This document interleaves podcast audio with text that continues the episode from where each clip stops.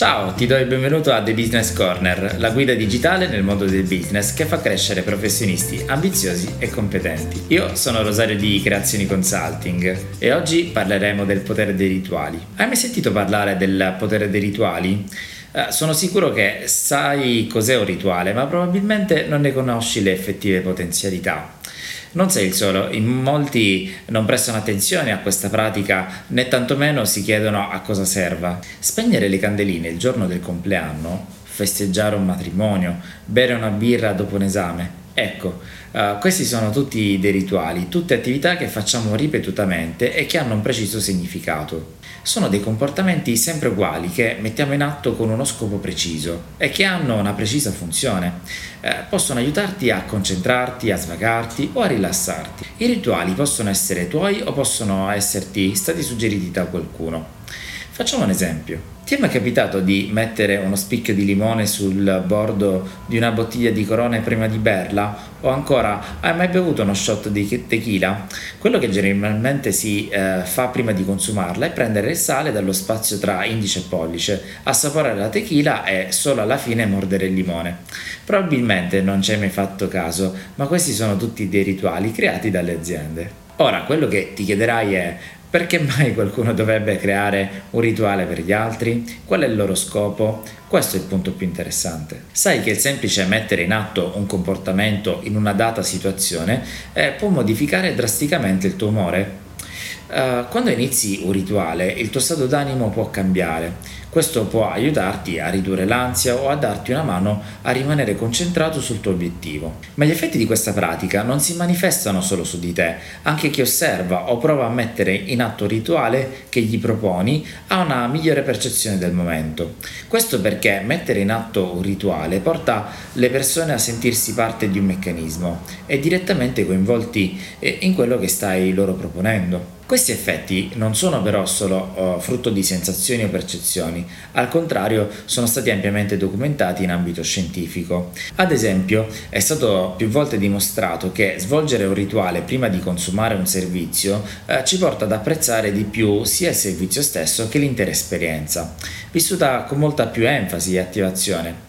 Quindi, eh, come avrai capito, il rituale può aiutarti a valorizzare quello che vuoi offrire. Ora, la domanda più importante è come faccio a creare un rituale attorno al mio servizio? Eh, quando crei un rituale, la cosa da sapere sono fondamentalmente due. Uno, quello che stai creando deve essere ripetitivo e significativo. Cosa significa? Eh, significa che il rituale deve ripetersi, essere sempre uguale e deve avere un senso, essere quindi in relazione con quello che vuoi proporre. Perciò non pensare di accostare gesti o azioni random non ti servirebbe. 2. Creando un rituale devi pensare al tempo e pensare a qualcosa che possa essere eseguita prima o dopo quello che vuoi proporre. Detto ciò, uh, per capire quale tipo di rituale più si addice al tuo servizio, uh, puoi iniziare a farti qualche domanda su quello che uh, proponi e sui tuoi destinatari. nel nostro caso, a quali clienti voglio rivolgermi? Cosa voglio offrire loro? In linea generale, creare un rituale è molto più semplice, diventa però estremamente complicato quando quello che offri non è un servizio tangibile. Nel nostro caso, quello che andiamo a sponsorizzare non è altro che la nostra preparazione e come puoi immaginare, eh, professionalità e competenza non si toccano con la mano. Ma come creo un rituale attorno a qualcosa che è digitale? In questo caso non bisogna puntare su qualcosa che sia uguale per tutti e che tutti debbano svolgere allo stesso modo. Leggere un articolo, guardare un video, ascoltare un podcast è qualcosa che le persone possono fare in qualsiasi posto. Perciò sarebbe impensabile chiedere a tutti loro di seguire lo stesso rituale prima di farlo.